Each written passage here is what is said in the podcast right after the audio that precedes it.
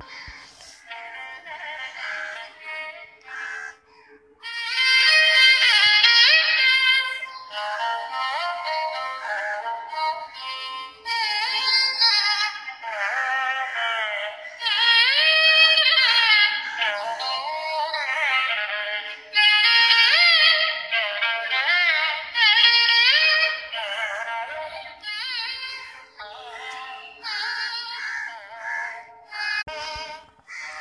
வணக்கம்.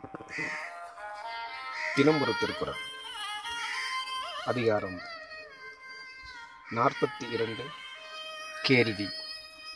குரல் எண் நானூற்றி பதிமூன்று செவி உணவின் கேள்வி உடையார். அவி உணவின் ஆன்றாரோ தொப்பர் நிலத்து. பொருள்.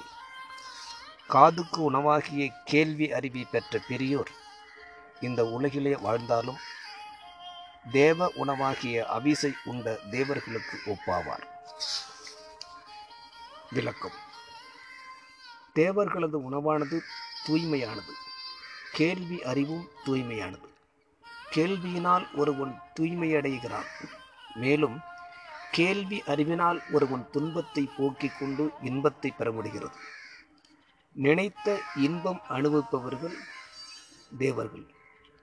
எனவே கேள்வி அறிவுடைய பெருமகனும் அறிவினால் நினைத்த உயிரின்பத்தை இவ்வுலகிலேயே அடைகிறார்.